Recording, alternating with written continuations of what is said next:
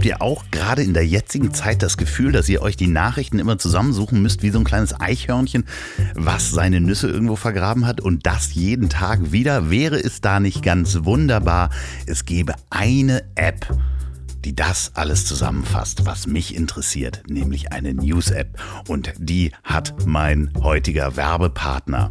Update. Das ist nämlich eine News-App, die mit mehr als 25 Millionen monatlichen Nutzern Europas größte Nachrichten-App ist. Und die App kann man auf jedes iOS und Android-Smartphone im jeweiligen App Store herunterladen und ist auf fast allen Samsung-Smartphones schon vorinstalliert. Und was ist das Besondere an Update? Es gibt einmal die Top News. Da werden die wichtigsten Nachrichten des Tages international und national von Updates lokalen Redaktionsteam ausgewählt, in kurzen Texten zusammengefasst und den Nutzern in übersichtlichen Nachrichtenkarten zusammengestellt, die im Laufe des Tages kontinuierlich aktualisiert und ausgetauscht werden. Und dann gibt es noch die My News. Das ist eine intelligente, personalisierte Artikelauswahl basierend auf den Interessen und Präferenzen des Nutzers, also dir, euch oder mir durch den lernenden Update-Algorithmus. Und wie funktioniert das ganz genau? Update ist ein Nachrichtenaggregator, in dem die Artikel aus über 5000 vertrauenswürdigen Quellen angezeigt werden. Jede dieser Quellen wurde vor ihrer Integration manuell von dem Content Quality Team vom Update auf journalistische sowie technische Standards überprüft. Unter dem Motto Big News in Short Time erhalten Nutzer auf diese Weise kurze Zusammenfassung aktueller Nachrichtenartikel und bleiben so auch mit wenig Zeit bestens informiert. Außerdem kannst du dann auch entscheiden, ob du bei Allmeldungen Push-Benachrichtigen von der Redaktion erhalten möchtest.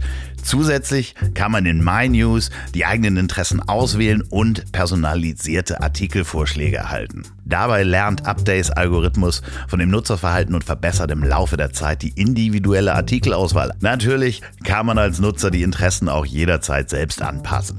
Und was kostet Updates? Gar nicht. Das ist eine gratis Nachrichten-App. Die könnt ihr euch mal runterladen. Geht mal in euren jeweiligen App Store. Entweder Apple oder Android oder beim Samsung-Handy ist es wahrscheinlich schon vorinstalliert. Die Links dazu packe ich natürlich auch nochmal in die Folgenbeschreibung und auf ponywurst.com. Vielen Dank, Update, für die Unterstützung dieses Podcasts. Und so, jetzt geht's weiter mit der Folge. Wenn du mit dem Auto, ich glaube von München nach Hamburg fährst oder so und auf dem Weg irgendwann blinden Pfennig, also ne, oder ein Centstück aus dem Fenster wirfst, dann ist die Wahrscheinlichkeit im Lottogewinn genauso hoch wie dabei einen äh, Pfahl zu treffen, der einen Zentimeter breit ist und irgendwo auf dieser Strecke am Straßenrand steht.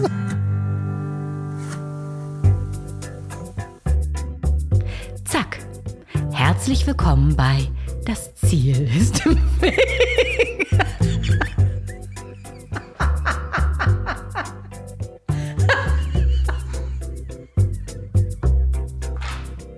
Hi, hi, hi, hi, hi, hi. Willkommen in Folge 139 des Podcasts, in dem ich mit QuereinsteigerInnen und QuertreiberInnen spreche. Ich bin immer noch Andreas Loff und auch diese Woche darf ich wieder in meinem Bus sitzen und mich mit interessanten Menschen unterhalten. Das stimmt überhaupt nicht. Diese Woche ist die Folge remote aufgenommen worden und zwar nicht im goldenen Bus, sondern quasi über das Internet in meinem Studio hier zu Hause. Und wenn ihr mehr über den goldenen Bus, das Tomobil oder Filme und Bilder zu den Folgen sehen wollt, dann folgt mir einfach auf Instagram Andreas Loff oder Facebook. Das Ziel ist im Weg. Und wenn euch dieser Podcast gefällt, dann drückt doch einfach mal auf den Abonnieren-Button und falls ihr den Podcast bei Apple Podcast hört, schreibt mir doch bitte einfach einen Kommentar oder schickt mir eine E-Mail an ziel@ponywurst.com. Und heute steigen wir ohne Werbepartner in der Anmoderation ein. Den habe ich als Spot schon vor die Folge gepackt und wenn euch das gefällt, schreibt mir auch gerne mal an ziel@ponywurst.com. So, an meinen heutigen Gast solltet ihr euch langsam schon gewöhnt haben, denn Reinhard Remford und ich haben beschlossen, dass wir auch in 2022 unsere kleine Reihe Der Doktor und der Idiot weiterführen wollen. Und ich freue mich wirklich sehr, Reini kennengelernt zu haben. Unser gemeinsamer Freund Basti Bielendorfer, mit dem er den Podcast Alliterationen am Arsch macht ja, der ist an allem schuld. Und Reini ist wirklich ein wunderbarer Kollege und Freund geworden. Und wir reden sowieso des Öfteren in sehr langen Telefonaten miteinander über verschiedenste Themen. Und da liegt es einfach nah, dass wir einfach das Mikrofon anschalten. Und heute geht es um Glück und Erfolg und ich habe versucht, mit ein paar wissenschaftlichen Studien ähm, ja, die Wissenschaft mit einzubeziehen. Ich finde, das ist wirklich eine tolle Folge geworden und wünsche euch viel Spaß beim Durchhören.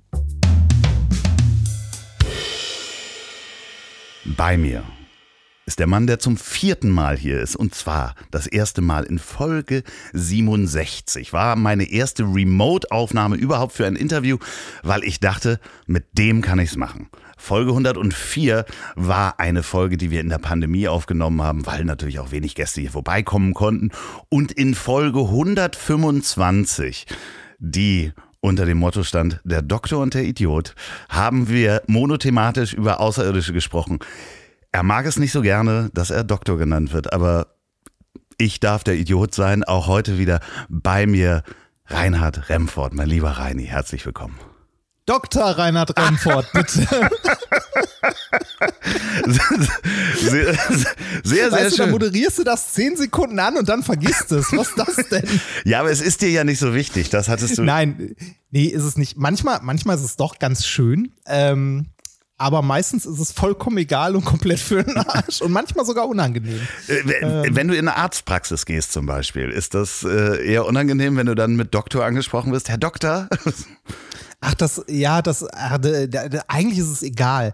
Ähm, nervig wird's, wenn du irgendwo andauernd damit angesprochen wirst. Also wenn das irgendwie so zu dem Namen dazugehört. Das hatte ich, also ich habe mir meine Augen lasern lassen vor einiger Zeit und da in der Praxis äh, war irgendwie die, ähm, äh, die Firmenpolitik in Anführungszeichen, dass wenn jemand einen akademischen Titel hat, der damit auch angesprochen werden muss. Das heißt, jeder Mitarbeiter dort, wirklich jeder, hat halt in die Akte geguckt, welchen Patient er gerade behandelt und hatte dann immer gesagt, Herr Dr. Remford, kommen Sie mal bitte hier hin, Herr Dr. Remford, gucken Sie mal hier rein, Herr Dr. Remford, äh, bitte ein Gerät weiter, Herr Dr. Remford. Äh, dann ist es irgendwann echt peinlich und traurig. Ja, vor allen Dingen, weil die ja auch nicht wissen, ob du vielleicht ja auch Mediziner bist. Also das kann ja, ja auch sein, dass ja. du da genau hinguckst. Vielleicht bist du ja auch äh, Augenmediziner und äh, die wollten da nichts ja. falsch machen. Ja. Nein, in, in 99,99 Prozent der Fälle ist es vollkommen egal. Aber man darf auch stolz sein, wenn man äh, die Scheiße durchgemacht hat.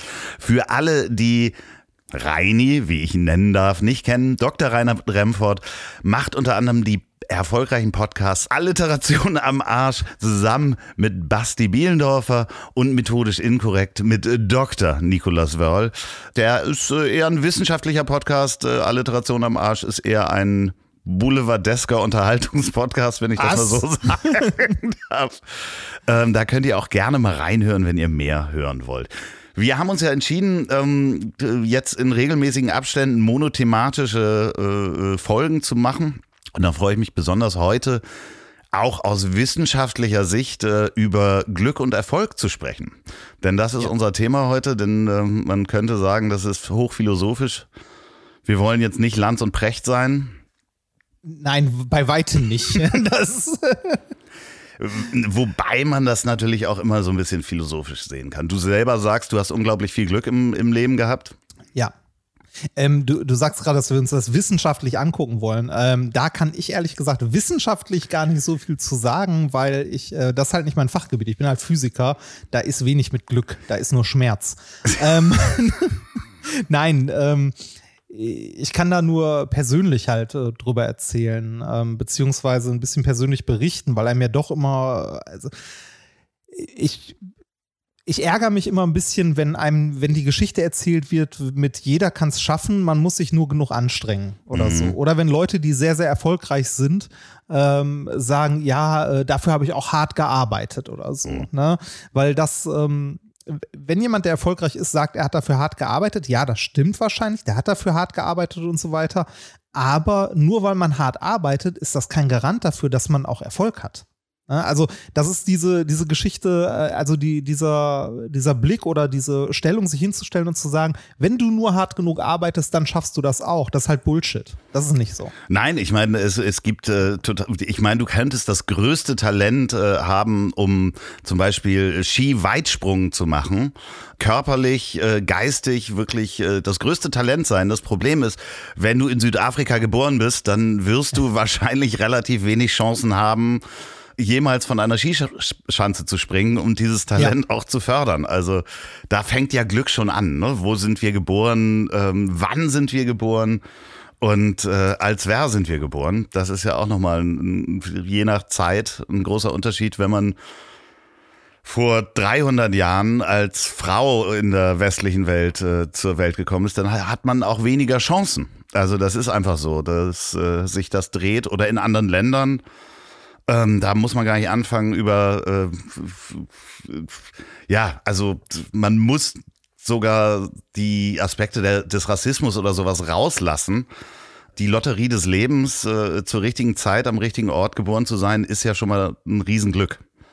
Ja, klar. Das ist äh, auch, äh, also auch diese, also was ich ja gerade sagte, dieses, ne, wenn man nur hart genug schafft, äh, dann, dann kann es jeder schaffen und die, jeder hat ja die Chance und so.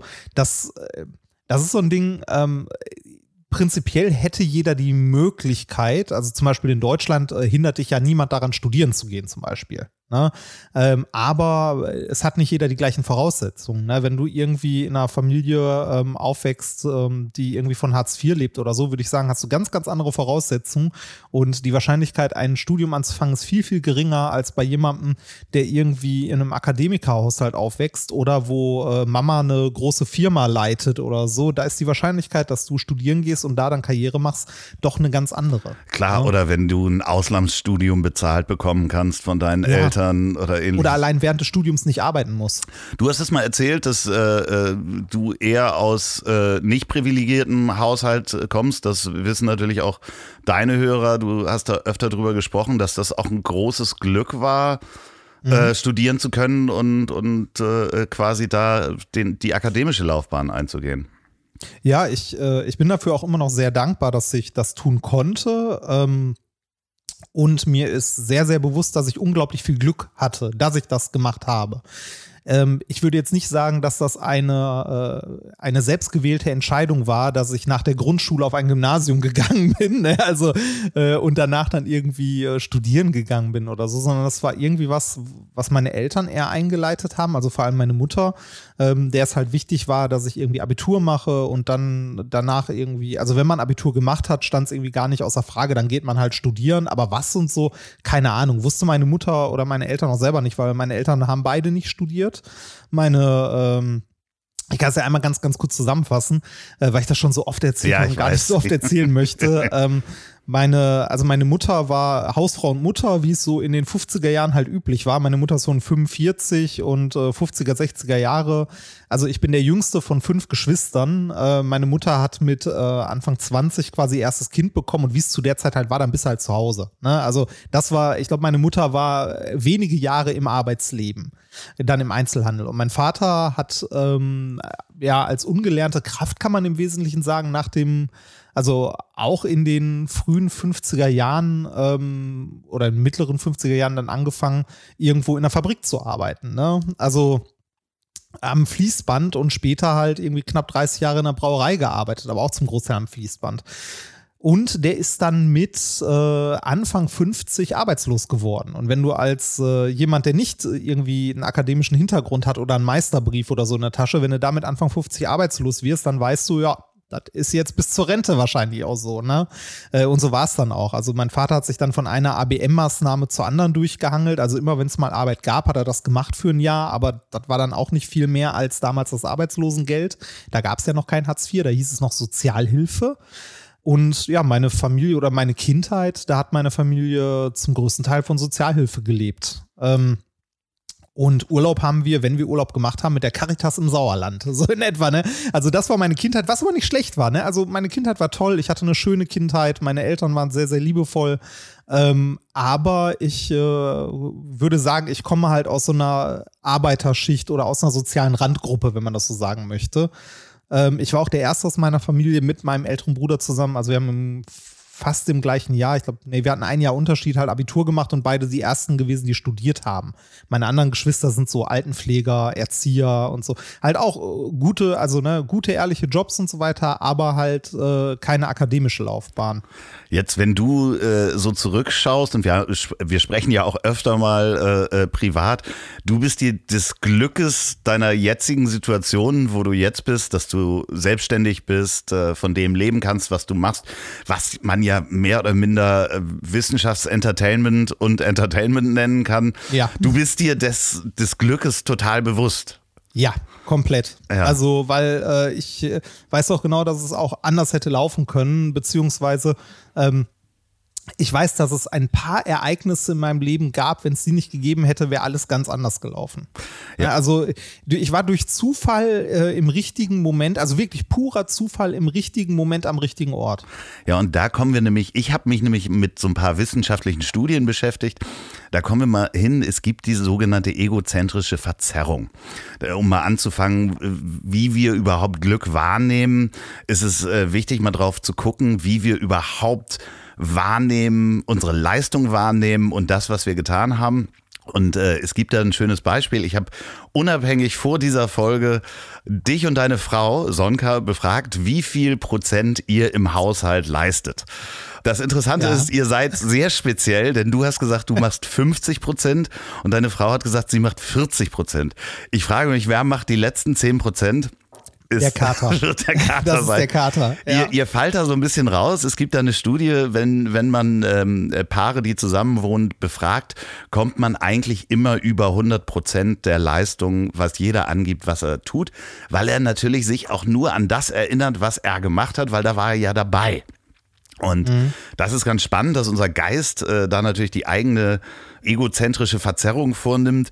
Und wenn man wissenschaftliche Studien sieht, äh, wo mehr als drei Personen dran äh, gearbeitet haben und die, die Menschen, die dran gearbeitet haben, sind befragt worden, wie viel Prozent sie denn an dieser wissenschaftlichen Studie gemacht haben, dann kommt man in Summe bei drei Leuten immer im Schnitt auf 140 Prozent an Arbeit. Weil äh, der eigene Geist sich dann nur dran erinnert. Und das andere natürlich, wenn es auch um Negatives geht, also wer ist schuld an Streits oder in Konflikten, dann wird die eigene Leistung da auch als größer dargestellt. Ähm, das ist vor allen Dingen relativ spannend, wenn man auch in der Nachschau sehr erfolgreiche Menschen sich anguckt. Ähm, die erzählen, wie sie da hingekommen sind. Du sagtest das, nicht? Äh, äh, ich bin mit harter Arbeit und Leistung dahin gekommen. Gibt es ein wunderschönes Beispiel dazu äh, im Spitzensport. Wenn man Spitzensportler befragt, stehen ganz oben immer Trainer, Eltern und harte Arbeit. Und es gibt ein wunderschönes Beispiel ähm, bei Profi-Eishockeyspielern. Ähm, der Faktor Glück fängt nämlich da an, wenn du im Januar, Februar oder März geboren worden bist. 40 Prozent der Profi-Eishockeyspieler sind im Januar, Februar oder März geboren. Aber in den USA, ne? Genau, in den USA, weil Ja. die Saison so ist, dass du als kleines Kind dann einen Vorteil hast, du bist körperlich stärker schon, weil du älter bist als die anderen. Das fällt halt mit der Saison zusammen. Und hast mehr Zeit auf dem Eis zu trainieren. Nur 10% der Profi-Eishockeyspieler sind im äh, Oktober, November oder Dezember geboren. Das heißt, das Glück, schon mal im richtigen Monat geboren zu sein, ähm, fällt da einfach mal raus. Weil du denkst natürlich, ja klar, Eltern, harte Arbeit, ähm, Ja. weil dir das Glück gar nicht so bewusst ist. Ja. Ähm, Das, also, ähm, man, man sollte das nicht verkennen. Man soll, also man sollte jetzt auch nicht sagen, so, ja, nee, harte Arbeit braucht man nicht. Gehört bestimmt auch immer dazu. Ne? Also die Leute, die Erfolg hatten und hart gearbeitet haben an der Stelle, die wären vielleicht nicht so weit gekommen, wenn sie nicht hart gearbeitet hätten. Ne? Also das gehört mit dazu. Aber die harte Arbeit, wie ich gerade schon gesagt habe, ist nicht der Grund, warum sie da sind. Nee, genau. Und das, ist, alleinige. das ist ja das Paradoxon, dass du, Ja. du kannst nur erfolgreich sein, wenn du eigentlich den Faktor Glück nicht bedenkst und selber dein Mindset so ist, dass du denkst, okay, mit harter Arbeit und äh, Fleiß Mhm. und Talent kann ich da hinkommen und dann kann dir nur das Glück helfen. Also, weil sonst würdest du ja gar nicht anfangen. Ja, ja, genau. Also du, du, du brauchst beides, aber das eine ist nicht der Garant äh, dafür. Also eins reicht nicht. Nee, genau. Das, es gibt genau. noch ein wunderschönes anderes Beispiel. Acht der, der aktuellen Leichtathletik-Weltrekorde, äh, im, die was mit Laufen zu tun haben, Hürdenlauf, Sprinten, äh, 100 Meter, 400 äh, Meter äh, acht dieser Weltrekorde der aktuellen. Bei sieben hatten die Menschen Rückenwind. Also, ja, das sind alles Spitzensportler, die ganz vorne dabei sind, aber ohne dieses kleine Quäntchen Glück ja. hätten die wahrscheinlich den Weltrekord nicht geschafft. Das finde ich äh. Äh, extrem spannend in dem, in dem äh, äh Zusammenhang. Und äh, dann gibt es noch den, den Beispiel der selbstwertdienlichen Verzerrung damit ähm, ignorieren. Was ist damit gemeint? Äh, wir ignorieren quasi unbewusst in dem Fall den Faktor Glück, ähm, dass wir sowohl wenn wir in dem Moment, wo wir Erfolg haben, sagen, okay, das liegt nur an uns und nicht an dem Teil des Glückes, drehen wir mhm. das auch um, dass wenn wir scheitern, wir auch gerne äh, anderen die Schuld geben oder äußeren Umständen die Schuld ja. geben. Und das ähm, ist dann diese Sache, dass, dass erfolgreiche Menschen, Politiker, Firmenlenker, alle sagen, ja Mensch, das habe ich mir alles erarbeitet. Und in dem Moment, wo dir das Glück aber bewusst ist, und da gucke ich uns beide an, weil wir beide unglaublich viel Glück gehabt haben, ähm, da haben wir auch schon öfter mal drüber gesprochen, habe ich die steile These, dass wenn du nur durch Glück in deine Position gekommen bist, dass du auch sehr unglücklich bist. Als Beispiel mal Adel oder Erben. Ja. Weil meinst du, meinst du eher, also Adel kann ich mir noch vorstellen, dass das belastend ist, weil du irgendwelche, äh, also je nachdem, wie viel du in der Öffentlichkeit stehst, du eventuell in der Öffentlichkeit stehst, ohne es zu wollen, ja. es aber nicht ändern kannst. Bei Erben wäre ich mir, also die Erben, ja, kann sein, dass du dann, wenn du eine Firma erbst mit Arbeitsplätzen dran, soziale Verantwortung oder so halt eventuell hast und diese Firma lenken musst. Aber Erben prinzipiell würde ich jetzt nicht äh, also äh, weiß ich nicht, ob das eine Belastung ist, generell, dass man, also. Naja, also ich, es ist ja eine steile These. Also man müsste die ja. jetzt natürlich untersuchen. Äh, es gibt ja immer dieses, äh, die große Beispiele an großen Lottogewinnern, die halt innerhalb ah, von ja. kürzester Zeit alles durchbringen, weil sie halt auch vielleicht denken, Mensch, das habe ich ja gar nicht verdient, wäre jetzt die, die, die steile These. Und ich glaube auch, wenn du dir, ja, wenn du irgendwie in eine Dynastie rein reingeboren wirst, egal ob das Adel ist oder halt eine Industriedynastie, klar hast du die Verantwortung, aber du hast ja nichts dafür getan. Ja, ja, so, also da ist ja überhaupt gar kein Fleiß und gar keine Arbeit dabei. Aber selbst, selbst wenn du was dafür getan hast und äh, also mit der Kombination Glück, ähm, also ich weiß nicht, ob Erfolg zwingend glücklich macht. Das würde ich nämlich äh, mal äh, zur Diskussion stellen wollen. Genau. Ich, und was ist denn überhaupt Erfolg? Also jetzt rein äh, wirtschaftlich Erfolg gemessen, reden wir davon oder? Naja, ich meine, äh, wenn wir mal zum Sport gehen, gibt es ja auch Sportarten, wo man jetzt wirtschaftlich, ich glaube nicht, dass du als schnellster Rodler der Welt, ähm, glaube ich, kann man da, wenn du einer von den Zweien bist, die am schnellsten rodeln kann, kannst du über auch wirtschaftlichen Erfolg haben, indem du dann Werbeverträge ja. hast. Aber ich würde mal sagen, Erfolg ist natürlich oft wirtschaftlich bedient, aber bei Sportlern hast du das ganz oft auch nicht. Ne?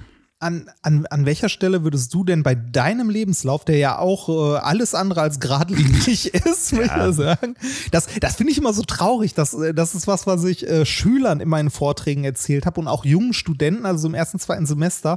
Ey, wenn Leute euch sagen, ihr, ne, hier, wenn ihr eine Lücke im Lebenslauf habt, die müsst ihr ja im Bewerbungsgespräch irgendwo erzählen, äh, erklären, bla bla. Seht zu, dass ihr schnell das, das, das und das macht und dann müsst ihr das gemacht haben und im Ausland gewesen sein. Das ist alles Bullshit. Das ist alles alles vollkommen egal. Lebenslauf interessiert am Ende keine Sau. Nee, es interessiert das, das was du machst am Ende des ja, Tages. Genau. Also ich habe nur also Glück gehabt. Ich habe nur Glück gehabt. Wenn du fragst, an welchen Punkten ich Glück gehabt ja. habe oder äh, harten Erfolg.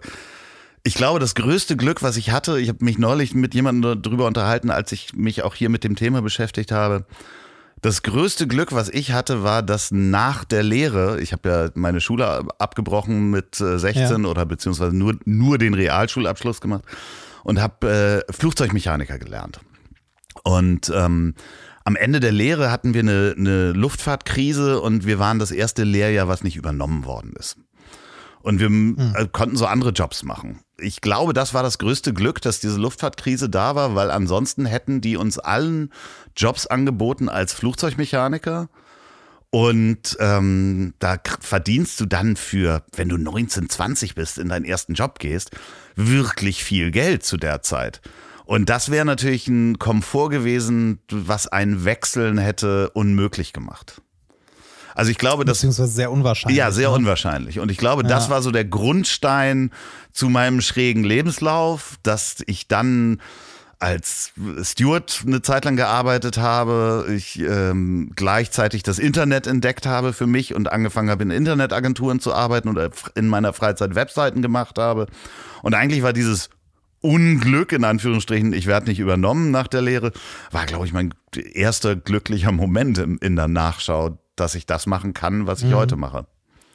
So Sachen, die sich im Nachhinein als gut herausstellen, ne? Das ja, ist immer sehr ja. schön. Ich habe ja, äh, also bei, bei mir gab es so einen Moment auch, und wenn ich ganz, ganz weit zurückdenke, war, also wirklich ein Zufall. Ich habe ähm, in meinem, also nach meinem Grundstudium, also ich habe noch auf Diplom studiert, musste ich mir überlegen, was für eine Vertiefungsrichtung möchte ich denn machen. Ne? Also in welche Richtung möchte ich mich denn spezialisieren oder was interessiert mich? Und ich hatte keine Ahnung, also wirklich null. Und habe dann so geguckt, so ja, was gibt es denn so? Bin so die das Vorlesungsverzeichnis quasi durchgegangen, habe mal geguckt, was gibt's an Vertiefungsvorrichtungen, was findest du denn irgendwie interessant? Und habe dort eine Vorlesung gefunden wo ich eigentlich gar nicht wirklich wusste, worum es geht. Also habe nur gedacht, ja komm, hörst du dir mal an, gehst mal hin, mal gucken, wie es so ist. Die Vorlesung hieß Dünnschichttechnologie. Ja. Kann man sich sehr, also super, ne? Äh, für die Leute, die sich nichts darunter vorstellen, Dünnschichttechnologie ist eigentlich sehr, sehr viel und auch sehr, sehr wichtig. Äh, das äh, profanste Beispiel für Dünnschichttechnologie ist die Beschichtung auf der Sonnenbrille. Ah, okay, ja, ja, ja. und die, oder die Entspiegelung auf deinen Brillengläsern, das auch, bis hin zu ähm, die Produktion von Computerchips halt Halbleiter. Das sind ja auch ganz dünne Schichten auf Silizium und so. Also so in die Richtung geht das. Ich hatte aber keine Ahnung, worum es geht. Bin in die Vorlesung gegangen und in der Vorlesung saßen wir zu dritt. Wir waren drei Leute in dieser okay. Vorlesung. Äh, das heißt, gelegentlich habe ich in dieser Vorlesung auch mal alleine gesessen. Also komplett alleine. Und ähm, die Vorlesung wurde von einem Professor gemacht, der äh, sehr klein, ein bisschen kauzig war, äh, aber eine unglaublich unterhaltsame Vorlesung gemacht hat, weil der jahrelange äh, sehr enge Kontakte mit der Industrie hatte und ganz viele Anekdoten erzählen konnte zu den Sachen, die er halt uns beigebracht hat und so. Und äh, das hat mich so fasziniert und ich habe diese Vorlesung so gerne gehört, dass ich bei diesem Prof dann geblieben bin, also den dann irgendwann gefragt habe, so, hören Sie mal, kann ich bei Ihnen in der Arbeitsgruppe vielleicht meine Diplomarbeit schreiben später? Und der sagte, ja, komm vorbei. Und so bin ich in dieser Arbeitsgruppe gelandet, habe dort meine Diplomarbeit gemacht, habe dort den Nikolas kennengelernt, mit dem ich halt ähm, methodisch inkorrekt ja mittlerweile mache, ähm, habe dadurch, dass ich Nikolas kennengelernt habe, Science Slams gemacht, habe dadurch einen Vertrag bei Ulstein bekommen und ein Buch geschrieben, ähm, habe äh, durch dieses Buch und die Science Slams wurde ich halt hier und da halt wahrgenommen von manchen Leuten im Bereich Wissenschaftskommunikation ähm, und habe dann mal irgendwann eine Anfrage von, ähm, von was war, war das Spiegel, vom Spiegel, also Spiegel TV, äh, weil die ein bescheuertes YouTube-Format beziehungsweise ein Format für ZDF Viso produziert haben, wodurch ich den Basti kennengelernt habe. Was so lustig ist, weil das eigentlich ja zeigt, dass dieses verzweifelt nicht wissen, was soll ich denn hier machen? Ja. so, so durch so ein Register gehen und sagen, Dünnschicht-Technologie. Ja, genau. Ich, ich hatte halt Glück, dass ich da einen coolen Prof hatte, äh, eine gute Arbeitsgruppe, äh, Spaß hatte, gute Leute kennengelernt habe, ne? Und äh, das hätte auch genauso gut anders laufen können. Ich hätte auch irgendeinen Standard nehmen können, den, also eine irgendeine andere Vorlesung, wo ich einer von 20 gewesen wäre oder so, äh, weniger Interesse gehabt hätte und dann irgendwann mein Studium abgebrochen hätte, weil es halt alles so scheiße ist. Gehst du manchmal ja? so Alternativszenarien durch im Kopf? Was wäre, wenn ich jetzt mich für, für was anderes, eine andere Fachrichtung entschieden hätte? Jetzt nicht mehr. Ich habe das während meines Studiums habe ich sehr häufig in diesem Gedanken gesessen, weil ich zu Hause gesessen habe und nicht mehr wusste, ob ich, wie ich das denn alles machen soll. Weil ich mir zu dumm vorkam, weil alles zu schwierig war. Äh, also ich habe mehr als einmal heulend während meines Studiums zu Hause gesessen. Ja, aber ähm, äh, in der Nach Nachschau ist es ja aber auch so schön, wenn man dann denkt, was, wa, wie groß war damals dieses Problem, was ich im Kopf mit mir rumgetragen habe. Ja. Ähm, und im, im Nachhinein stellt sich raus, dass das äh, das größte Glück wahrscheinlich war in dem Moment, dass man äh, das so gemacht hat. Ja, klar, auf jeden Fall. Also, das, es ist sowieso immer so, dass man Sachen im, eigentlich erst im Nachhinein richtig beurteilen kann. Äh, wobei auch im Nachhinein das schwierig wird, weil man ja negative Sachen gerne ausblendet. Ja, und es, ist, halt- es gibt aber auch, ein, da habe ich ein schönes Beispiel noch mitgebracht, es gibt so ein Experiment, ähm, da haben sie äh, Dreiergruppen gebildet, ganz viele Dreiergruppen. Ja, und die mussten irgendwelche Fragen beantworten. Aber das eigentliche Experiment war, dass sie per Zufall und durch Glück einen zum Teamleiter gemacht haben von diesen drei, Dreiergruppen. Aha. So, und dann haben sie in diese Gruppe, diese Arbeitsgruppen, die da irgendwelche Fragen beantworten mussten, vier Kekse reingegeben in jede Gruppe. Und rate mal, wer den Extrakeks bekommen hat. Ganz Der Chef. Immer der Chef. Ganz selbstverständlich hat der, der durch Glück zum, zum Teamleiter geworden ist, Ja. mit Zufallsprinzip, in allen Fällen den vierten Keks bekommen. Das ist, das ist aber auch in, äh, also ich habe nicht so viel Erfahrung in der Industrie gemacht oder außerhalb meiner Selbstständigkeit, äh, beziehungsweise an der Uni war es schon, war es eigentlich auch schon anders, weil spätestens im Bereich, wenn du in der Promotion bist beim Studium, dann bist du eigentlich selbstständig. Ja. Also du soll, äh, nein, nicht eigentlich, sondern du bist selbstständig. Du kannst deinen Prof mal was fragen, der kann dir einen guten Rat geben oder so. Du kannst aber auch sagen, ist mir egal, scheiß ich drauf, ich mach, was ich will. Ne? Das ist aber auch was, was man als Student lernen muss, ne? dass, der, St- dass der Prof eventuell in dem, bei der Frage, die man gerade hat, eventuell nicht mehr Ahnung hat, mehr Erfahrung, ja, aber eventuell auch nicht mehr Ahnung und dass das, was der dir sagt, eventuell auch Kacke sein könnte. Ne? Als, als jemand, der gerade seine Diplomarbeit und so fertig hatte oder heute seinen Master oder so, denkt man immer noch, der Prof weiß alles. Spätestens in der Promotion merkt man, das ist nicht so und man lernt auf eigenen Beinen zu stehen. Und äh, meine Promotion ging relativ lang, was in der Physik aber nicht unüblich ist.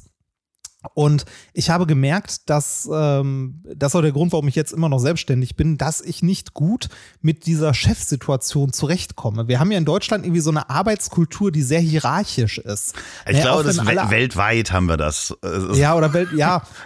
Also es erzählen immer alle was von flachen Hierarchien, bla bla bla und so, aber der, am Ende stimmt das alles nicht. Ne? Also man hat immer noch den Chef, der dann irgendwie äh, auf die Stechuhr guckt oder sagt so, ja, aber jetzt, ne, Pandemie ist ja vorbei, da können Sie mal wieder ins Büro kommen oder so, oder was weiß ich nicht was. Aber ich komme mit, mit diesem, also mit Hierarchien nicht gut klar, so gar nicht.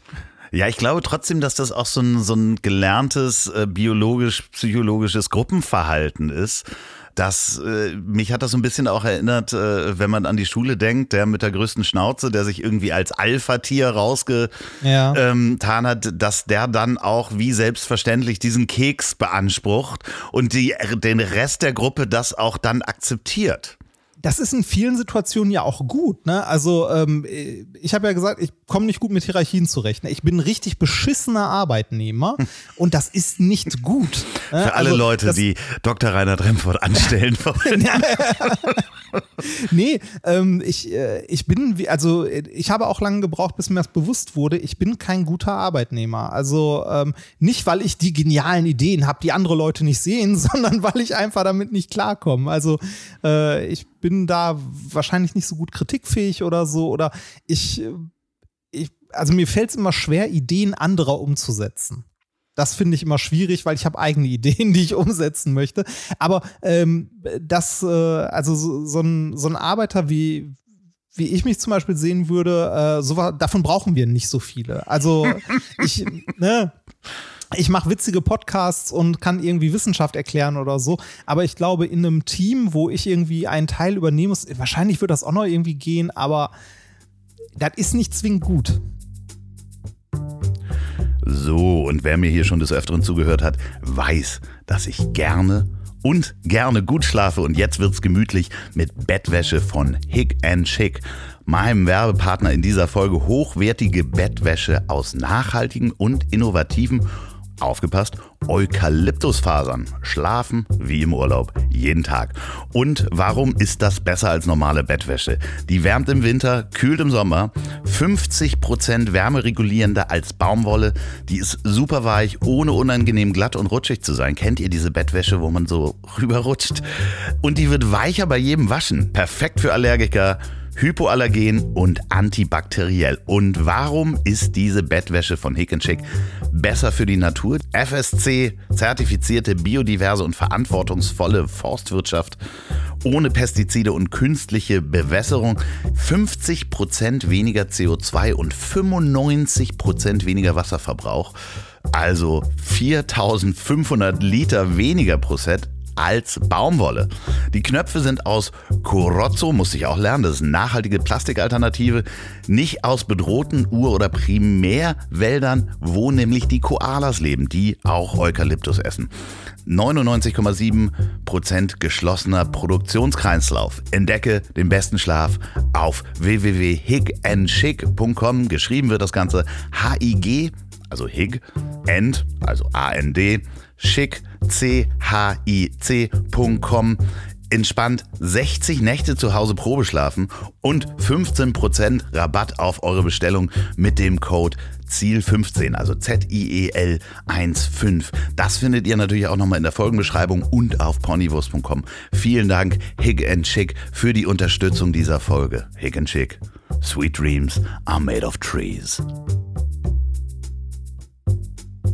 Ja, das Lustige ist aber, dass, dass unsere Menschheit irgendwie so auch das akzeptiert, dass ähm, Menschen, die durch Glück in eine Position gekommen sind, äh, weil wenn du dir Spitzenpolitiker anguckst, also die sind ja oder ja. oder Firmenlenker, die sind natürlich auch nicht nur durch harte Arbeit dahin gekommen und die machen aber auch unsere die Regeln für alle die, die auch dieses Glück nicht erfahren haben. Das finde ich halt auch relativ spannend, dass wir akzeptieren, dass der den Keks kriegt ja. und mehr kriegt und trotzdem ähm, machen wir da mit, auch selbst wenn wir nicht an der Position sind und uns bewusst, uns ist eben nicht bewusst, dass die mit Glück an diese Position gekommen sind. Es wäre ja auch noch die Frage, ob du in der Gruppe dann im Experiment demjenigen den Keks zugestehst, weil du, äh, weil du es akzeptierst, dass er als Chef einen zweiten Keks bekommt, oder weil der einfach scheißegal ist. wer den zweiten, also das, äh, wer zwei Kekse das, bekommt. Das stand nicht also, drin, aber wahrscheinlich ist es eine Mischung aus beiden. Wahrscheinlich ja. ist es auch eine Mischung aus beiden. Das, das Interessante ist, dass ähm, es gab noch, noch eine andere Studie, wo ähm, eine zwei Gruppen wurden äh, nach herausragenden Momenten in ihrem Leben gefragt.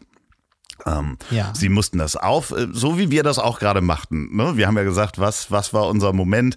Die einen sollten aufschreiben, was sie selbst dazu beigetragen haben, um diese tollen Momente äh, äh, ah. zu machen. Und die andere Gruppe ähm, sollte die externen Faktoren aufschreiben, also das Glück, das Glück ähm, okay. äh, die für diesen tollen Moment äh, verantwortlich waren. Und danach haben alle einen Dollar Bezahlung bekommen und konnten aber auch sagen, ähm, äh, konnten gleichzeitig wurde ihnen angeboten, ob sie diesen Dollar spenden wollen für einen, für einen guten Zweck. Und äh, rate mal, welche Gruppe mehr gespendet hat und wie viel Prozent? Die, die sich bewusst war, dass es Glück war, ja. in dieser Situation zu sein, hat mehr gespendet. Ja, also äh, 25 Prozent hat die Leistungsgruppe in Anführungsstrichen weniger ja. gespendet. Und das ist halt, äh, das ist halt echt krass, weil das so viel mit unserem Gehirn macht, wenn ja. das, wenn wir uns des Glücksmomentes ähm, bewusst sind, werden wir demütiger. Und ja. ähm, das kann ich mir auch vorstellen. Hier nochmal meine steile These zum Adel nochmal zurück, dass du halt ähm, dann demütiger bist der Welt gegenüber und auch diese Ungleichheit und nicht vorhandene Fairness in unserer Gesellschaft eher siehst. Ja, ich, ja, ich glaube, wenn du, wenn du dir dieses Glückes, das du hast, also ich bin mir des Glückes auch nicht immer bewusst, nur wenn ich drüber nachdenke und mich jemand dann fragt, ne, bist du da, wo du jetzt bist, weil du viel hart gearbeitet hast oder weil du Glück hattest, würde ich sagen, ja, ich habe hier und also ich habe, es gab Momente, wo ich viel gearbeitet habe und ich hatte verdammt viel Glück, ne. Aber es ist jetzt nicht so, dass ich mir in meinem alltäglichen Leben des Glückes, das ich gerade habe, äh, in Westeuropa aufgewachsen zu sein, nee, so weiter bewusst bin. Kannst du ja auch nicht den ganzen Tag mit dir Nein, rumtragen. Nee, genau. Ich glaube, es würde einen Wahnsinn wahnsinnig machen, wenn man, oder beziehungsweise äh, wahrscheinlich auch sehr, sehr schnell depressiv, weil es einem sehr viel von der Eigenmächtigkeit nimmt. Ne, dann ist die, die Frage so, wie viel, wie viel Herr bin ich denn noch über mein Schicksal wirklich? Also wie viel kann ich denn ändern? Ja, vor allen Dingen siehst du dann eben auch das Elend und, und dein Glück, dass du in dem Elend nicht bist. So, warum, ja. womit habe ich das verdient? Das, äh, und das wir haben ja öfter mal äh, Unterhaltung geführt. Es ist ja auch so, dass, dass wir uns das ja manchmal auch fragen. So, mein Gott, wie ist es denn dazu gekommen? Und wenn ich mir angucke, wie viel Glück ich äh, in den letzten drei Jahren gehabt habe, dass ich das machen kann, was ich mm, hier mache und davon leben kann, ähm, das ist mir schon in manchen Momenten sehr, sehr bewusst. Und das macht dann sehr demütig, finde ich. Also ja, auf, auf, auf jeden Fall. Also man, gerade bei diesem Aspekt, bin ich gut genug, mache ich genug und so weiter, ne? mhm. ne? ist das nur Glück, dass ich hier bin und so, da leiden viele Leute ja auch drunter. Ne? Also da habe ich mich mit Nikolas auch häufiger drüber unterhalten, weil es dem halt ähnlich geht. Ne? Äh, Nikolas hat auch ähm, sein, äh, ich weiß gar nicht genau, wie, wie das bei ihm war, äh, der hat auf jeden Fall bevor er promoviert hat, auch Diplom gemacht, aber ich glaube damals noch sowas, das hieß D1, das Diplom Physik-Ingenieur. Damit konnte man eigentlich nicht promovieren. Der hat noch eine zweite Diplomarbeit geschrieben, dann zum Diplom Physiker und die ganz theoretische Physik und so nachgeholt, um dann zu promovieren. Und ähm, meinte auch immer so, ja, ne, war schon viel harte Arbeit, aber auch viel Glück dabei und man hat immer das Gefühl, dass alle anderen besser sind. Mm. Ne, also da, da, haben wir auch mal drüber. Ja, ich weiß ne, hundertprozentig, was du, was du meinst. Ich habe ein Beispiel. Ich habe ganz viele Menschen, die ernsthaft äh, versuchen, von ihrer Musik zu leben. Schon lange. Ja. Ich kenne Menschen aus der Schule, die wirklich talentierte Musiker sind und ähm, Live-Konzerte gespielt haben, Bands gegründet haben, ganz, ganz viel Musik, sich wirklich ganz toll Gitarre spielen und äh, unglaublich gut Songs schreiben. Und ich habe mit einem Spaßprojekt damals die Aroma Boys, ähm, einige von euch werden sich daran erinnern. Aroma Boys? ja, ja. Was sind denn die Aroma Das war meine Band. Wir, wir waren so ein Comedy-Duo. Und wir haben, okay. wir haben einen Song geschrieben, der war, ich sag mal, na, richtig, da haben wir zwei, zwei Stunden dran gearbeitet. Der heißt äh, Zu hässlich für München, zu dumm für Berlin. Ähm, ja. Und den haben wir geschrieben und äh, das wurde irgendwie so ein kleines virales Ding in Hannover. Denn äh, ja. zu hässlich für München, zu dumm für Berlin, drum wohne ich in Hannover, denn da gehöre ich hin. Und äh, wir haben das damals mit Frank Ramon geschrieben und der hat die Platte von Barbara Schöneberger gemacht und die hat diesen Song gehört. Und das wurde ihre erste Single.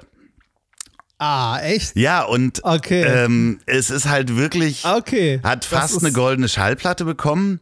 Und es ist halt so, wow. dass ich, ähm, es war mir extrem unangenehm, all diesen Musikerfreunden von mir, die so lange Jahre das schon probieren, in irgendeiner Form mal einen Hit zu schreiben oder kommerziellen Erfolg zu haben, die wirklich äh, jeden Monat am Ende des Monats nicht wussten, wie sie äh, ihr Essen bezahlen. Und ich setze mich mit einem Kumpel zwei, zwei Stunden hin und wir schreiben irgendwie ein Ding, das wird fast eine goldene Schallplatte.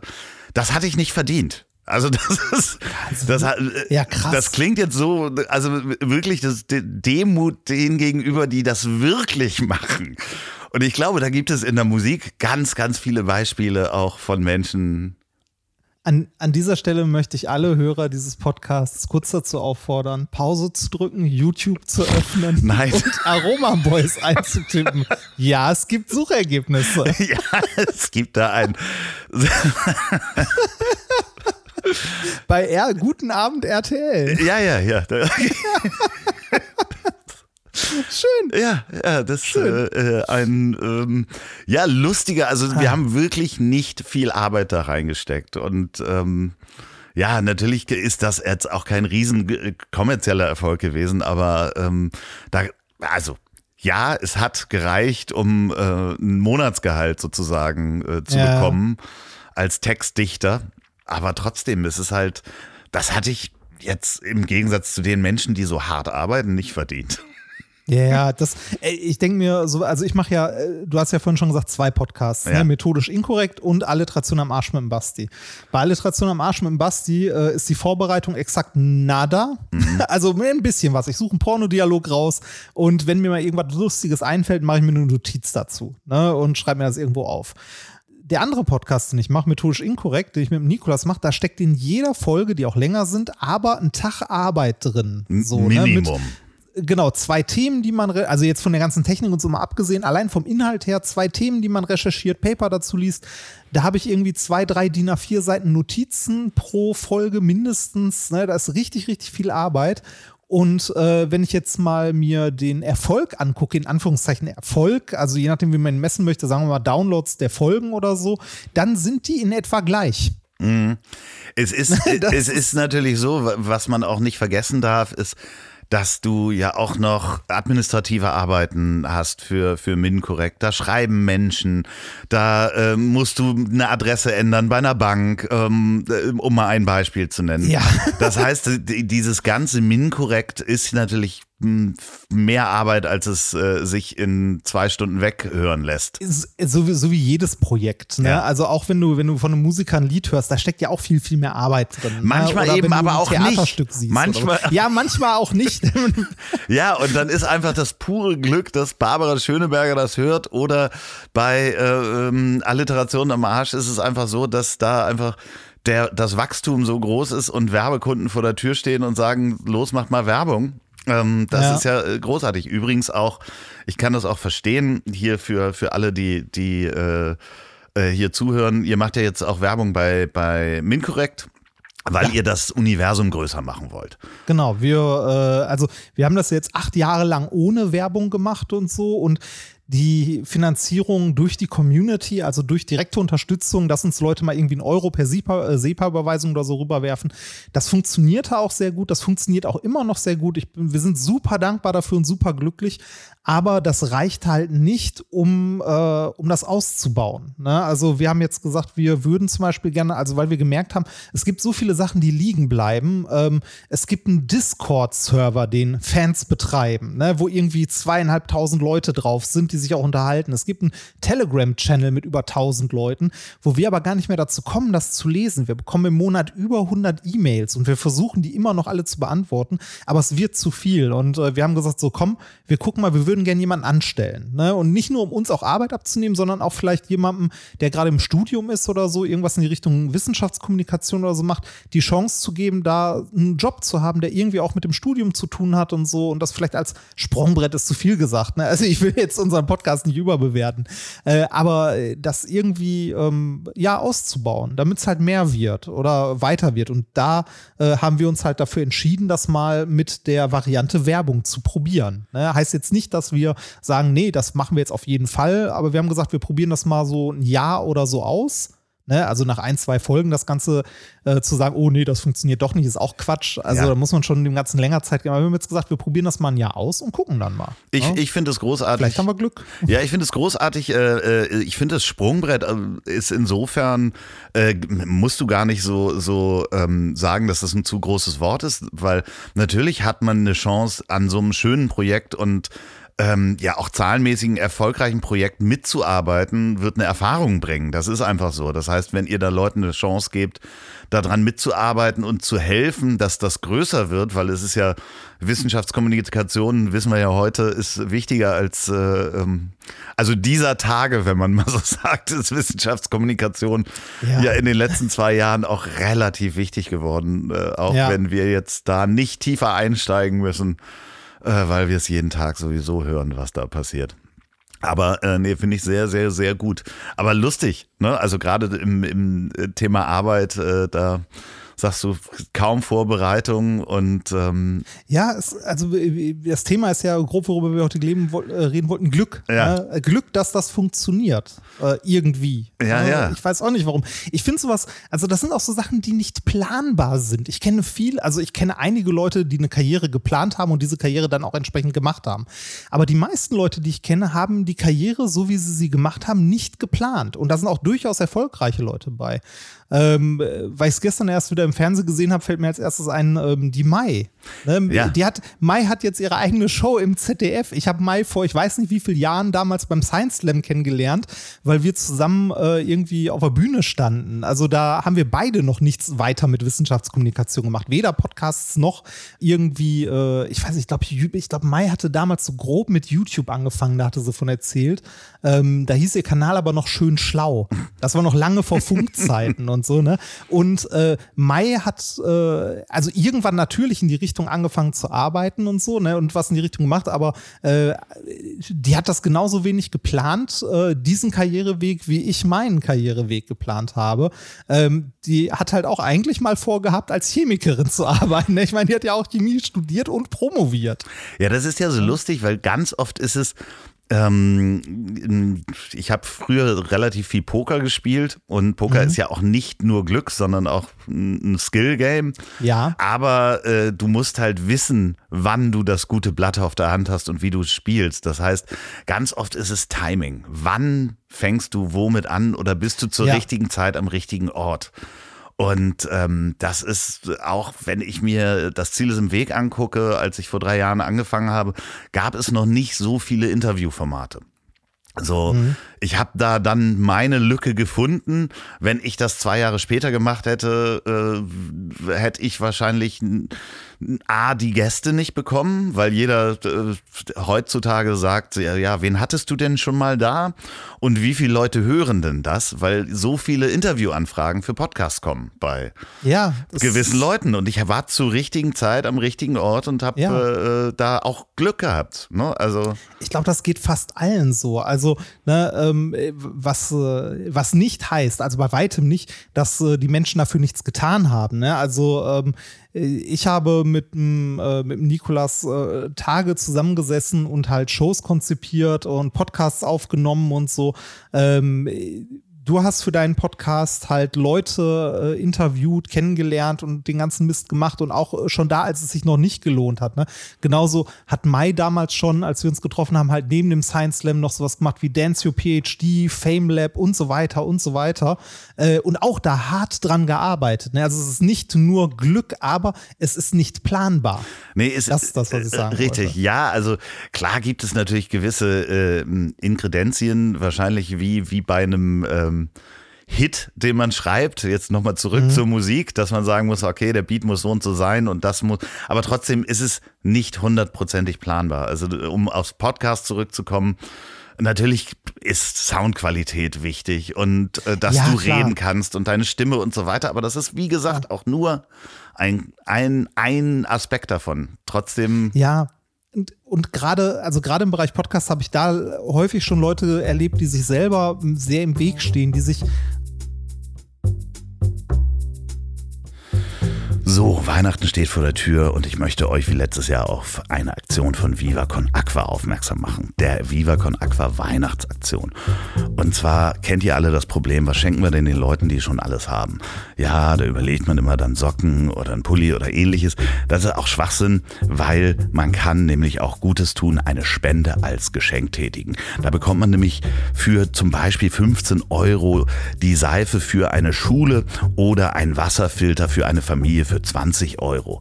Bis hin zu einem ganzen Brunnen für 12.000 Euro. Viva Aqua ist ein gemeinnütziger Verein, der sich dafür einsetzt, dass alle Menschen Zugang zu sauberem Trinkwasser haben. Sie unterstützen Wasserprojekte und bauen Brunnen. Besonders aktiv sind sie in Uganda, Äthiopien, Südafrika und Nepal.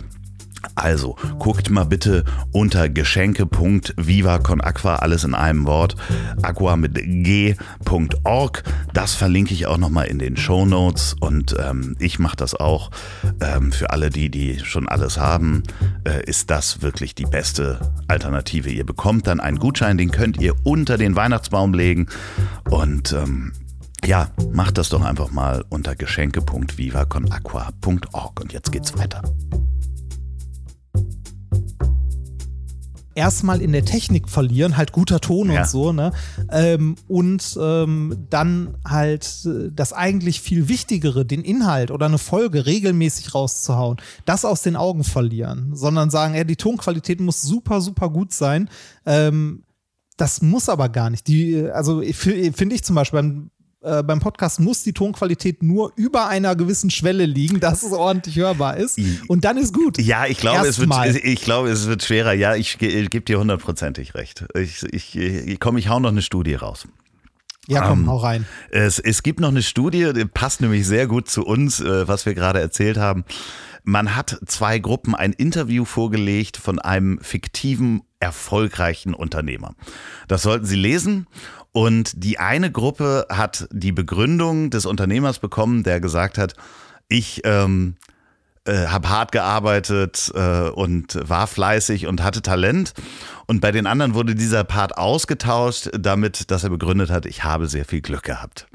Ja. Ähm, ist, du darfst äh, dreimal raten, welche Gruppe den Unternehmer äh, sympathischer fand und Die, gerne mit dem, mit dem und gerne mit mit dem dem, befreundet sein möchte. weil das, weil, weil das, also die mit dem Glück und ich glaube auch die Erklärung dazu liefern zu können, weil wenn jemand sagt, ja, das war alles harte Arbeit, bla bla bla und so, dann, ähm, na, dann sitzt du da und äh, das ist so ein bisschen so, ähm, man muss ganz viel dafür tun und das ist anstrengend, in diese Position zu kommen. Wenn aber jemand erzählt, ach, ich hatte einfach nur Glück, ich kann auch nichts, dann ist das halt, dann ist das halt sympathischer, weil man äh, sich denkt so, oh ja, wenn ich Glück hätte, hätte ich, also ne, wenn ich das gleiche Glück gehabt hätte, dann könnte ich auch diese erfolgreiche äh, oder diese erfolgreiche Managerin sein. Es macht einfach sympathischer, aber wir, Ja, wir, wir erzählen das hier nicht, um sympathischer zu sein, sondern wir, uns ist bewusst, dass wir so viel Glück hatten. Und ähm, ich habe noch eine Sache, die, die wollte ich mir von dir erklären lassen, weil Glück ja auch ganz oft gar kein Glück ist, sondern Wahrscheinlichkeit. ja. So, ähm, wir alle kennen und es wird jetzt wieder gelauncht ähm, mit Jörg Dreger, Geh aufs Ganze. Ah, Das kommt ja. jetzt demnächst wieder auf Sat 1. Ich möchte gar keine Werbung dafür machen, aber Jörg Dreger ist zurück. Der wird jetzt, ich glaube, mit Daniel Boschmann zusammen werden die Geh aufs Ganze mit dem Song wieder spielen. So, Ja. und es gibt ein statistisches Problem oder Paradoxon. Nee, es heißt Monty Hall Problem in der äh, amerikanischen Wissenschaft. Und ich glaube, das heißt das Ziegenproblem.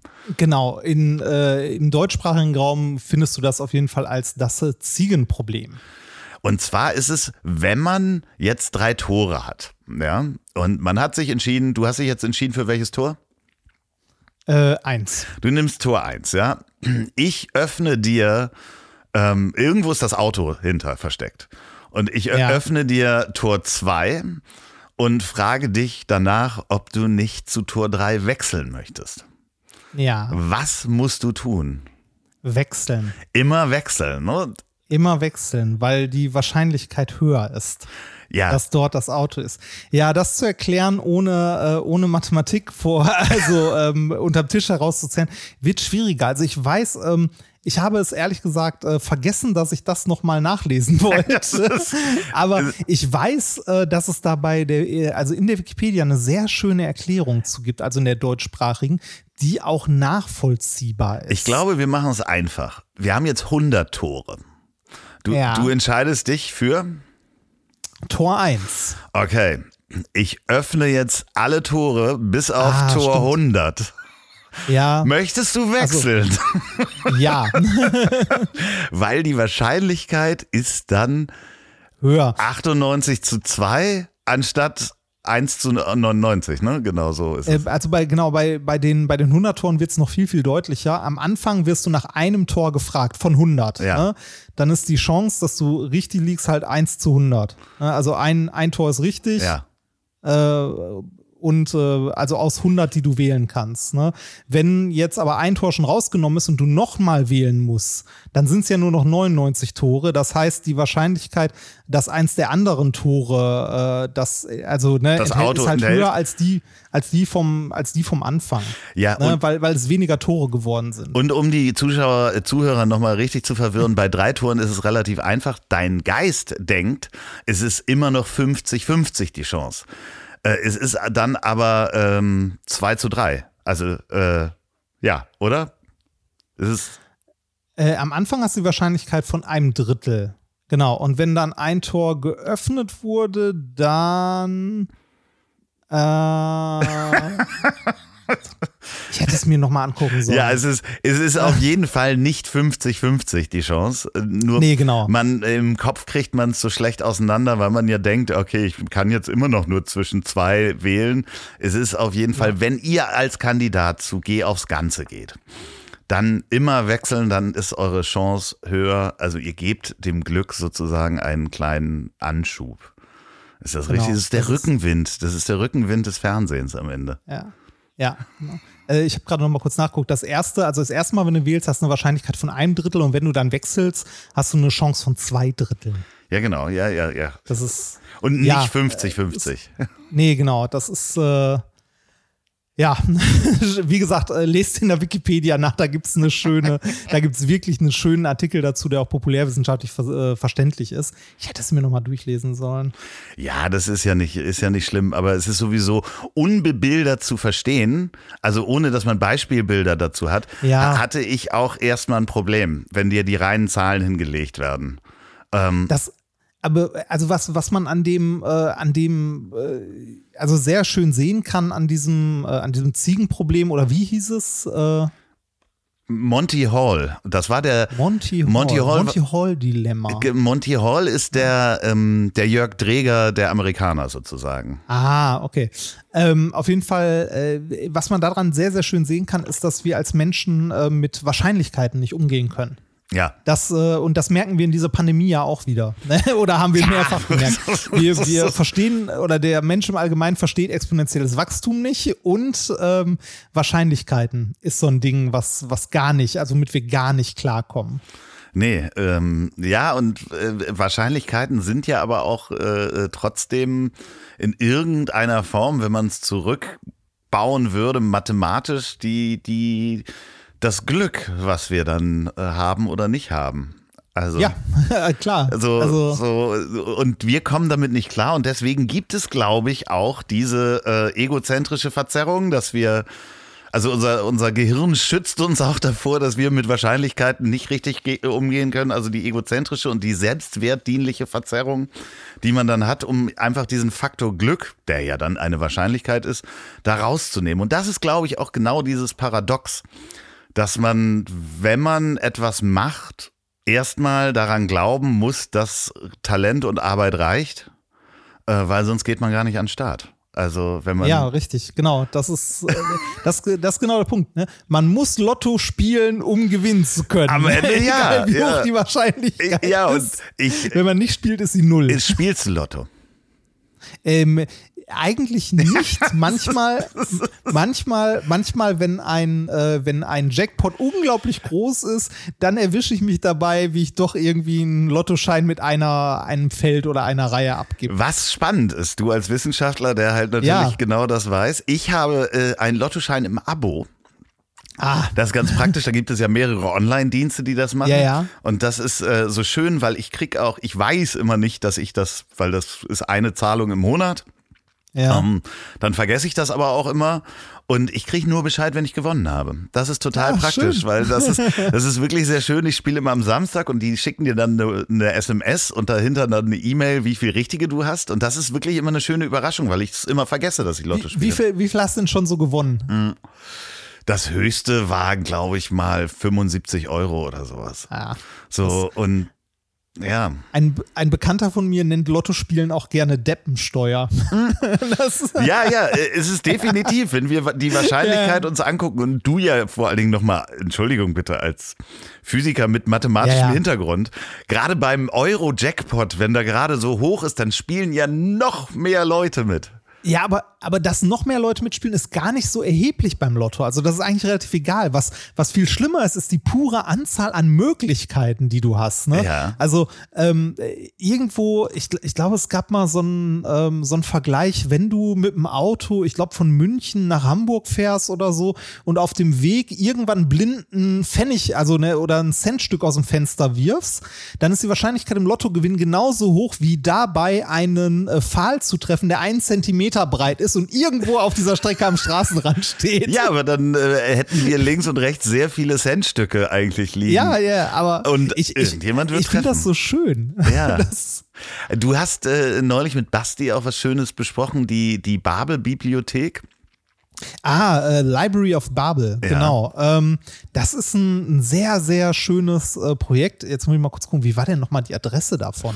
Ähm, Babel.info oder sowas. Babel, Babellibrary.info. Ich, ich weiß es auch nicht, aber Library, ich habe es mir nicht aufgeschrieben. Verdammt, bin ich ein Idiot. wir packen es in die Ähm, Shownotes auf jeden Fall, in die Warte Folgenbeschreibung. mal, ich glaube, es war, ich google das mal kurz. Ähm, Library, äh, genau, das Library of Babel.info, richtig. Ähm, das ist ein, eigentlich eher ein Kunstprojekt und zwar ist das eine, in Anführungszeichen, Bibliothek, die enthält ähm, ganz, ganz, ganz viele Bücher mit ganz, ganz vielen Seiten drin. Ist eine, also man kann da online drin nachschlagen und ähm, das Prinzip dieser Bibliothek ist ähm, inspiriert von einer Kurzgeschichte.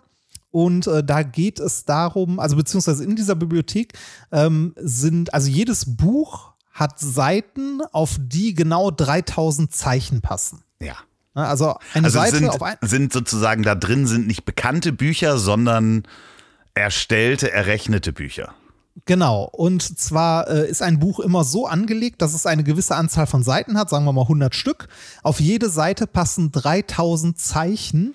Und diese, ähm, ja, diese Bibliothek wurde von einem Computeralgorithmus erzeugt und ähm, die füllt diese Seiten äh, quasi random mit allen möglichen Kombinationen, die du aus den 23 Buchstaben und Leerzeichen und Satzzeichen machen kannst. Das heißt, äh, man kann sich das vorstellen wie ein Zahlenschloss. So an einem Fahrrad kennt man das ja. Ne? Da hat man vier, vier Stellen, wo man eine Zahl eingeben muss, äh, von 0 bis 9 jeweils eine Ziffer.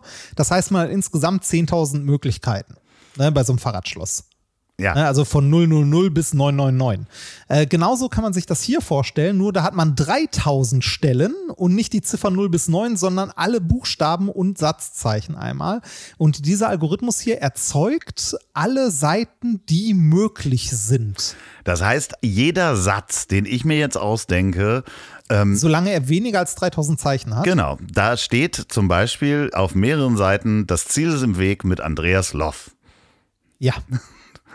Genau, und, und das, das steht nicht nur auf einer Seite, sondern auf vielen, vielen anderen noch, weil da sind ja noch jede Menge Zeichen über, die irgendwie permutieren Richtig, können. Ne? genau. Das heißt, wenn du einen Satz schreibst, der exakt 3200 Seit, äh, Zeichen hat, der ist exakt einmal in dieser Bibliothek enthalten. Das ist, äh, also auch das kriegt Das das, irre, äh, ne? kriegt das Gehirn wie Wahrscheinlichkeiten einfach nicht gefasst. Nee, genau. Und das ist auch was, was du, äh, was es erst, also was es erst möglich ist, seitdem es Computer gibt. Weil ohne Computer hättest du sowas nicht machen können. Also hätte man sowas nicht erzeugen können. Äh, ich pack den, den Link auch nochmal in die Shownotes. Ja, mach das mal. Ist, ist super spannend, äh, eigentlich relativ simpel, wenn man drüber nachdenkt, was man da genau vor sich hat, aber es, also es ist trotzdem spannend. Die Äh, schiere, weil, schiere also, Masse ist halt irgendwann für uns nicht Genau. mehr. Also, dass es in dieser Masse von Dokumenten und Seiten und Büchern jeden Satz gibt, den man sich in 3000 oder 3200 Zeichen ausdenken Genau, kann, 3200, hast recht, sind 3200. ja. äh, äh, ist einfach äh, absoluter Wahnsinn. Es sind 10 hoch 4677 äh, Seiten, die man damit erzeugt. Wahnsinn. Ja, das, äh, äh, auch das ist schon eine Zahl, die man nicht. Ähm, Ja, äh, kann man sich auch nicht mehr vorstellen. Da ist Lotto gegen sehr wahrscheinlich. Ja, deswegen, also falls ihr gerade im Auto sitzt, schmeißt nicht diese Münze, wenn ihr von Hamburg nach, äh, nach München fahrt, schmeißt keine Münzen aus dem, aus dem Auto, äh, weil ihr denkt, äh, ihr könntet gewinnen. Ähm, so viel, so viel Glück habt ihr nicht, weil es gibt auch keinen Lottogewinn danach. Jetzt denke ich drüber nach, ein Lotto-Abo abzuschließen. Ja. Wird, wird diese Episode gesponsert von Lotto? nee, ich, ich nenne dir den, ich nenne dir nachher äh, abseits des Mikrofons auch dieses Lotto-System, äh, was ich da habe. Es ist halt äh, interessant, dass wir trotzdem an das Glück glauben, denn wir haben so viel Glück auch erfahren und lustigerweise auch beim, beim Lotto-Spielen. Ich kenne alleine im Nachbarumfeld, also die Nachbarn von meinen Eltern äh, haben mal sehr viel Geld im Lotto in den 80ern gewonnen. Meine Tante hat mal, glaube ich, 30.000 Euro oder D-Mark im, im oh. Lotto oh. gewonnen. Äh, und ich kenne noch jemanden, der viel Geld im Lotto gewonnen hat. Und dann denke ich, ach, das Glück könnte mich ja auch küssen. Ja, es ist halt ne, die, die pure Masse. genau. Das ist, so, so funktionieren ja auch so ähm, äh, diese, diese ganzen Scharlatane, ne, die so äh, alternative Heilmethoden und so machen. Ne? Ja. Äh, da hast du so, weißt du, wenn du 5000 Leute behandelst, ein oder zwei wird es durch puren Zufall besser gehen. Das ist genau wie die Leute, die Globulis einwerfen. Ne, ein bis zwei Leuten geht es einfach durch Zufall besser. Es wäre auch ohne genauso besser geworden. Aber da hast du dann natürlich diejenigen, die sagen, yay, es hat funktioniert. Ja, da gibt es doch äh, anekdotische Evidenz, ist doch äh, da, ja. da, Jeder kennt Aber jemanden. Aber bei Tante Erna hat es funktioniert. ja, genau. So, das ist dieses klassische, ja, aber ähm, ja, also hier die Oma, die hat. Äh, bis sie 93 war, hat die zwei Schachten Kippe, äh, Kippen geraucht, äh, kerngesund und glücklich ja. äh, eingeschlafen. Ja, sowas äh, anekdotische Evidenz wollen wir da mal nicht zusammenbringen. Ja. Ähm, also, wenn ihr im Auto seid, werft keine Münzen. Wenn ihr bei der Arbeit seid und äh, überlegt mal, ob ihr da an eurer Chefposition wirklich den vierten Keks verdient habt oder ob ihr wirklich nur durch Glück da äh, hingekommen seid. Ähm, ich kann mal zusammenfassen, wir beide sind, uns unseres Glückes sehr bewusst. Das ja. macht mich persönlich demütig, ähm, auch vielen anderen gegenüber. Vielleicht macht es mich sogar unglücklicher. Vielleicht ist es das. Vielleicht, ja. Äh, ich habe durch meinen Podcast meine Frau kennengelernt. Ja, das ein größeres also, Glück gibt es gar nicht. Ja, Und sie macht nur 40 Prozent im Haushalt. Ja, das ist ein faules Stück. Nein, viel, viel schöner ist, Nein. dass ihr es hinkriegt und äh, ganz liebe Grüße auch an deine Frau. Ich habe sie ja äh, auch äh, persönlich kennenlernen dürfen. Das ist wirklich äh, ganz, ganz großes Glück. Nein, du hast deine Frau auch dann nur ja durch den Podcast kennengelernt, weil du dich für dünnschichtige äh, Materialien. Ja, ja, ja, am Ende schon schauen. Am Ende schauen. ja, also wirklich jede kleine Bewegung. Wir sprechen das nächste Mal, denn ähm, wir werden im nächsten Jahr auch wieder Folgen gemeinsam aufnehmen. Sprechen wir, äh, unter anderem haben wir uns vorgenommen, auch über das Imposter-Syndrom. Ähm, ja. unter dem wir beide auch manchmal gelitten haben äh, immer noch leiden. Das hängt ja auch ganz viel mit dieser Glücksgeschichte zusammen. Ne? Natürlich, ne? dass man manchmal einfach denkt, es gibt Menschen, die, die können das viel besser und irgendwann geht die Tür auf und jemand sagt, Herr Dr. Remford, wir wissen, das ist doch alles nur Scharlatanerie, was Sie da tun. Ja. ja vielen Dank, Reini, für, für diese wunderbare Folge. Bitte, ähm, bitte. Ich ähm, wünsche euch, wenn ihr, wie gesagt, bei der Arbeit das hört, überlegt mal, ob ihr den vierten Keks verdient habt und der Chef seid oder vielleicht einfach nur durch Glück dahin gekommen seid. Falls ihr ähm, diesen Podcast zum Einschlafen hört, dann dann träumt einfach auch mal vom Glück, weil manchmal äh, bringt uns das auch ein Stück weiter, dass man Hoffnungen und Träume hat über Glück, wie zum Beispiel Lotto spielen. Und die letzten Worte, die letzten glücklichen Worte hat wie immer mein wunderbarer Gast, der diesmal nicht überrascht sein kann, dass es jedes Mal so endet. Und ich bin wieder überrascht. Ich hab's vergessen. Die letzten Worte. Ähm, wenn ihr Lotto spielt, dann achtet darauf, dass ihr keine Muster auf dem Schein ankreuzt. Das ist nämlich eine sehr, sehr schlechte Angewohnheit. Das machen nämlich sehr viele Leute. Und wenn ihr dann mal das Glück habt, im Lotto zu gewinnen, dann habt ihr Pech, weil dann so wie, ich glaube, vor ein paar Wochen noch geschehen, irgendwie 50 Leute den Jackpot knacken. Und dann habt ihr keine Millionen mehr, sondern im schlimmsten Fall nur noch irgendwie 10.000 Euro. Deshalb keine Muster, wenn ihr zockt. So, und jetzt zum Abschluss noch Werbung in eigener Sache. Wenn ihr noch eine Produktion der Ponywurst Productions hören wollt, dann hört doch mal rein in den Podcast, den ich zusammen mit Olli P. mache. Ich hab dich trotzdem lieb. Erscheint jeden Montag, gibt's überall, wo es tolle Podcasts gibt. Ich hab dich trotzdem lieb mit Olli P. Vielen Dank, gute Nacht. Dieser Podcast ist eine Produktion der Ponywurst Productions. Mmh, lecker.